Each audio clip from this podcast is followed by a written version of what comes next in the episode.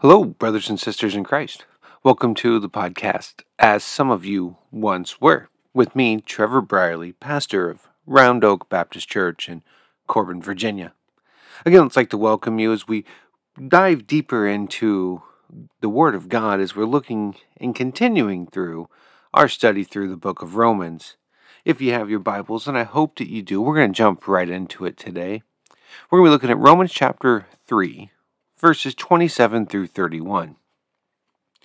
And as we continue going through this, I want to just say this that last week we turned a big corner in our study. We got to the point where we see what this is really all about. We looked at one of my favorite verses, which is verse 21 in chapter 3. But now, apart from the law, the righteousness of God has been revealed, attested by the law and the prophets. But now, isn't that amazing that changeover? But now, we have the privilege to be able to see what Christ has done. There is no more looking forward to his coming. We are now able to see all that our Savior has already done. He died for us, and He lived so that we might know Him. The life He lived, the work that He did on the cross for us, the finishing, atoning sacrifice that He was on our behalf. All that, and then Jesus rose from the dead. So, again, it's kind of a big deal. And I don't want to downplay it at all. Because, again, we see so much happening and we quickly read through certain things. We quickly glance over stuff. And I think we miss the depth and the width of what's really happening. But again, we're going to finish up this chapter here today. We're going to finish up chapter 3. And as you're turning there, if you haven't found it yet, but as you're finding it, keep this in mind as we make this change over the change from understanding who we are, which is sinners, to what we can be and who we can be in Christ, we need to see something that we were guilty. But through faith, we have mercy and grace. And as we follow what Paul is writing about, one thing that we need to keep in mind is that everything, everything is through Jesus Christ. Everything. We fall short daily. But it is His grace, His mercy, His redemption that saves us. But again, I hope that you there, I hope you found it. We're going to look at Romans chapter 3, verses 27 through 31. Follow along as I read it. Where then is boasting? Is it excluded? By what kind of law? By one of works? No, on the contrary, by a law of faith. For we conclude that a person is justified by faith apart from the works of the law. Or is God the God of Jews only? Is he not the God of Gentiles too? Yes, of Gentiles too, since there is one God who will justify the circumcised by faith and the uncircumcised through faith. Do we then nullify the law through faith? Absolutely not. On the contrary, we uphold the law. Looking back at verse 27 and 28, this is really what separates us as followers of Christ from everyone else in the world. The dividing line is huge, the chasm is large. This is what separates us as a religion from every other religion in the world.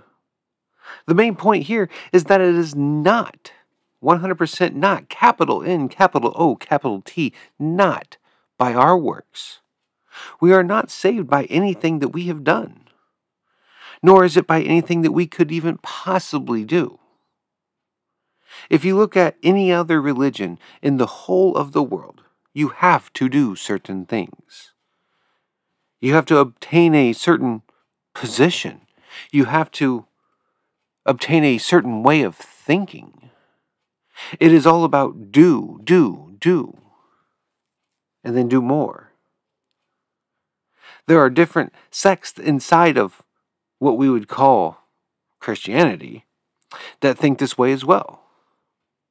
And I have to say this it is just wrong. The idea of works almost immediately puts you outside of the pale of Christianity because it doesn't teach that in the written Word of God anywhere.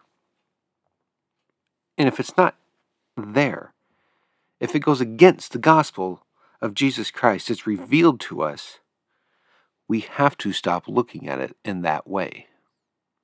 If it doesn't reveal to us how to be saved, and if it changes things, if it says you have to do certain things, stop listening to people who teach that.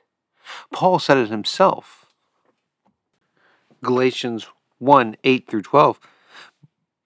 But even if we, or an angel from heaven, preach any other gospel to you than what we have preached to you, let him be accursed. As we have said before, so now I say again if anyone preaches any other gospel to you than what we have received, let him be accursed. A changed, a watered down gospel can do nothing for me, for you, for anybody. Focus on what the Bible really says, and it will become clear. But again, just as Paul writes here, he says, Where is boasting? Where does that fit in? He says, Nowhere. It doesn't belong in the church. What we have to realize, what we have to remember, that we're not trying to one up uh, each other.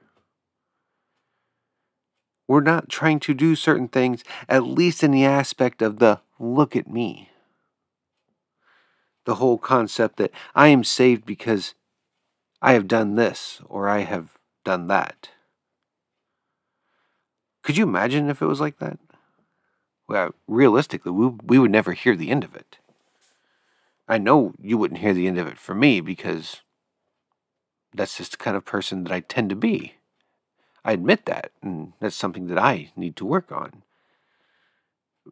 But the boasting, the arrogance, would be widespread. Everything would be a competition and there would be no real fellowship. There would be constant fighting, constant arguing. The I'm better, no, I'm better.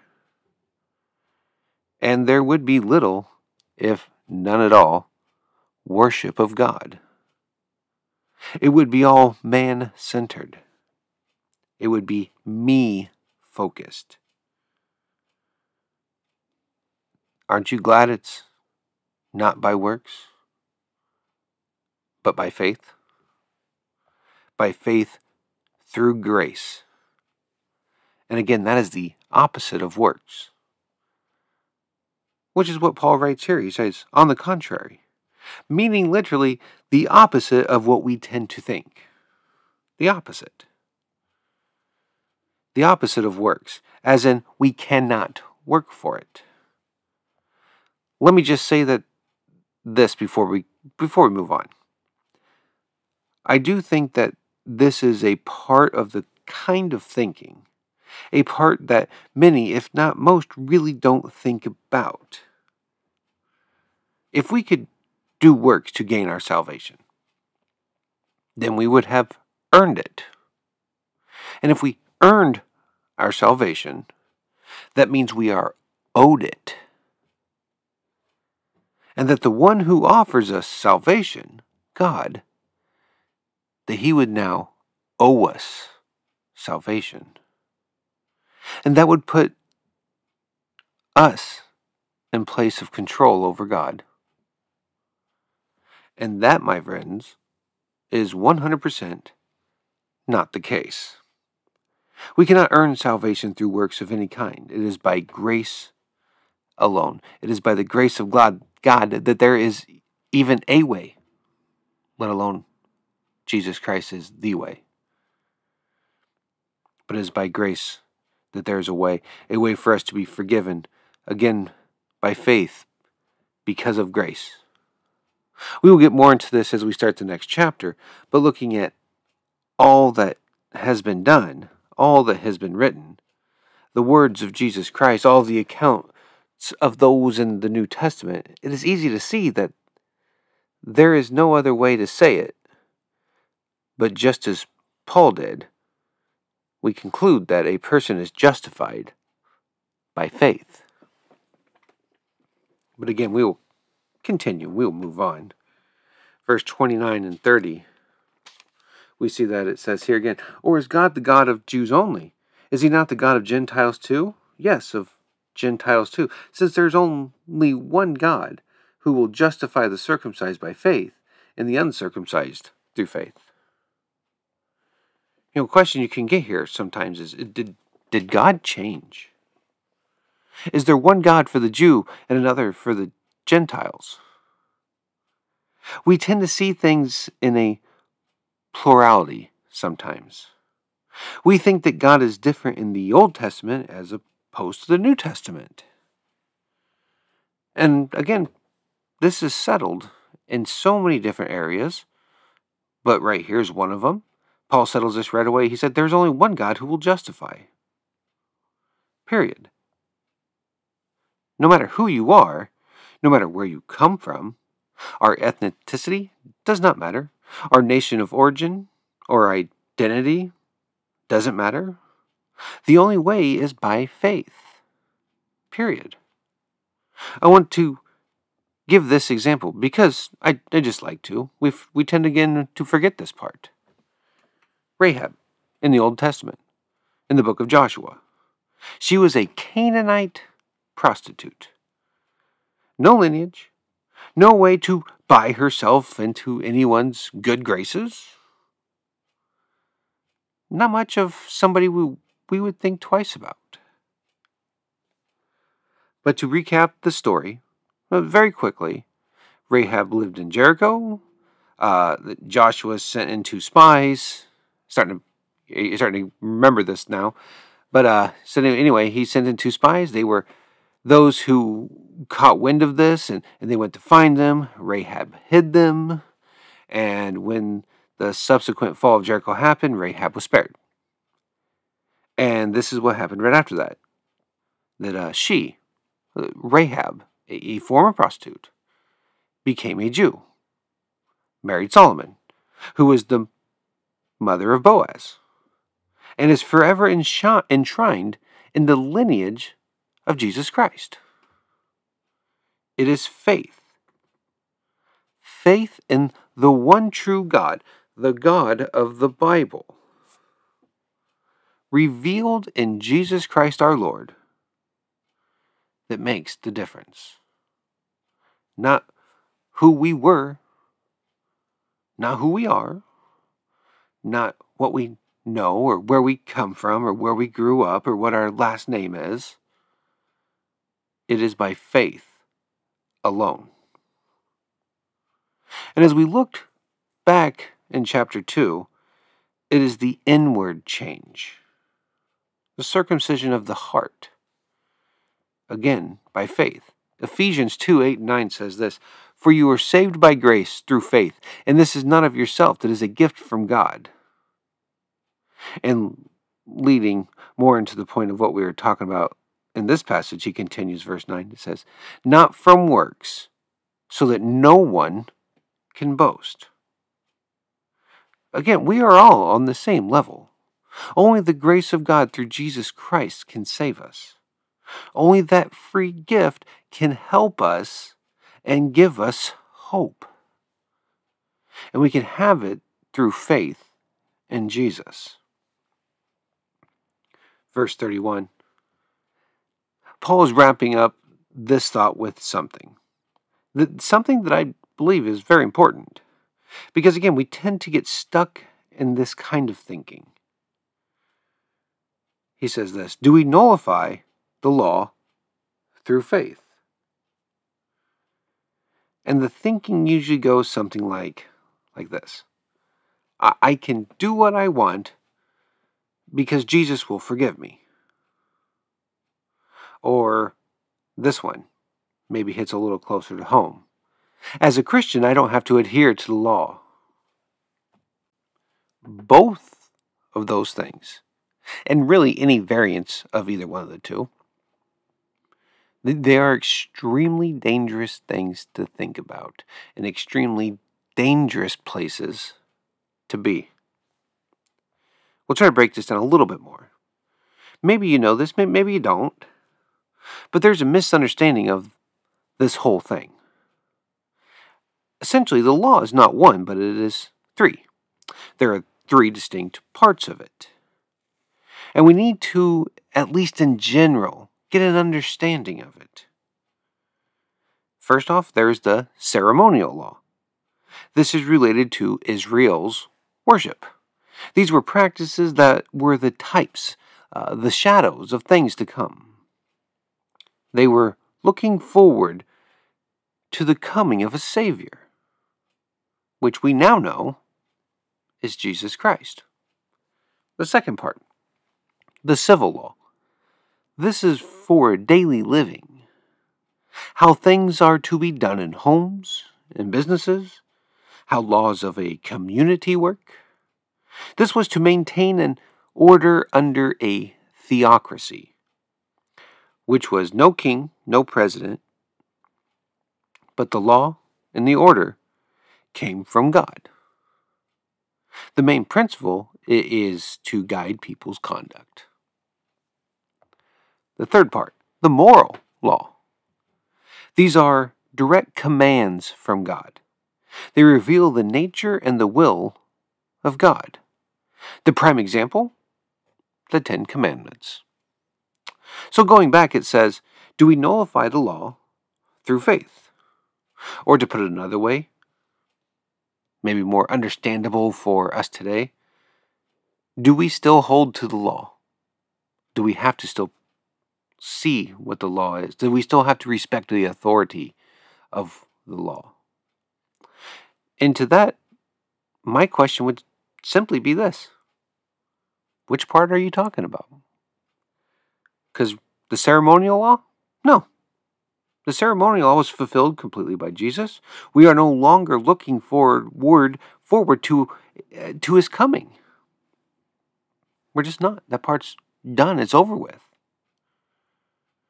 The civil law, to an extent, to an extent, the practices can still work today, but many would not. We do not live in an environment where many of these are even possible. But the basis behind it, how we conduct ourselves, that is something that we do need to maintain. We cannot write the general idea off. Just something to keep in mind. But the moral law, this is the big one. This is the big one. Yes, we still follow this. These are the commands from God on how we should be. These do not change over time. These do not get updated for the 21st century. And what we miss so often is that we are able to have a freedom that is not true, that we are able to do what we want. When we want because we think a certain way, we want and want and want because again, we think a certain way. And Paul writes this that we uphold the law. We need to see that there is a difference in what we are doing. Yes, we do and we should celebrate the fact that Jesus fulfilled the law. But by no means does that mean that we are able to disregard it. Christ gives us freedom, but that is not a freedom to, it is a freedom from. It is not a freedom to do whatever we want without regard, but it is a freedom from. A freedom from the bonds of sin and death.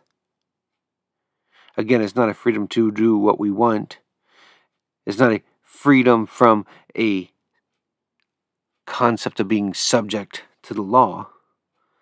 But again, it's freedom from sins, from the bonds, from the chains of death. Death that was brought by our sins.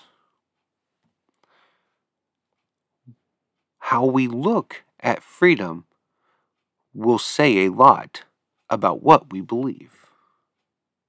Not freedom as in I live in America, I'm free to do certain things, but our freedom in Christ. How we look at that will say a lot about what we truly believe. But now, with that being said, the obvious is coming. We are not able to uphold the law.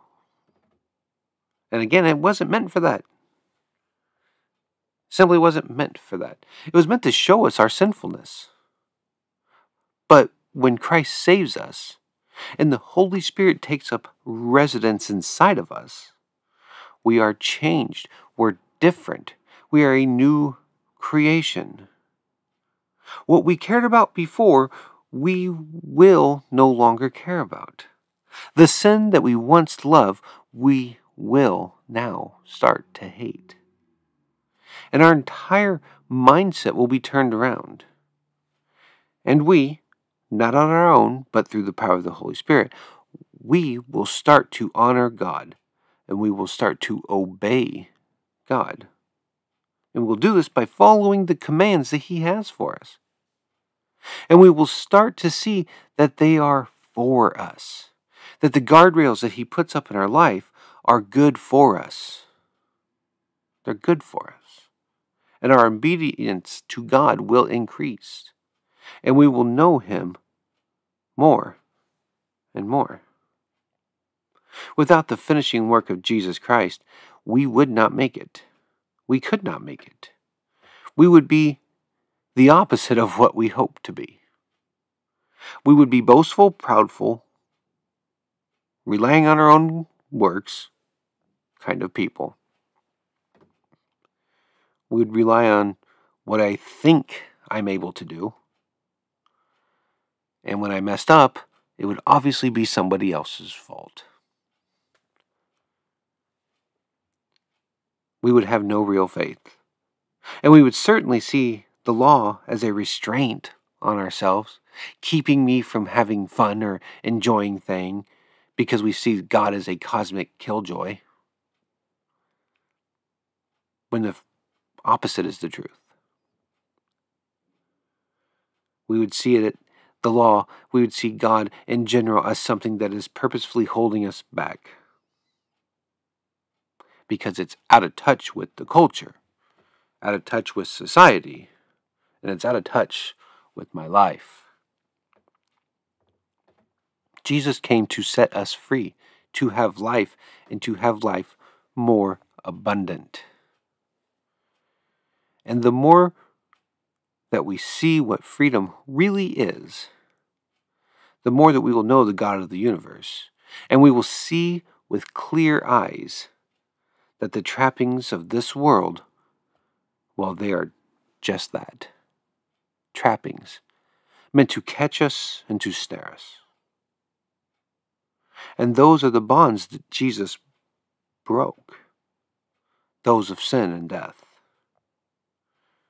Because again, in Christ, in Him alone, you can have truth, salvation,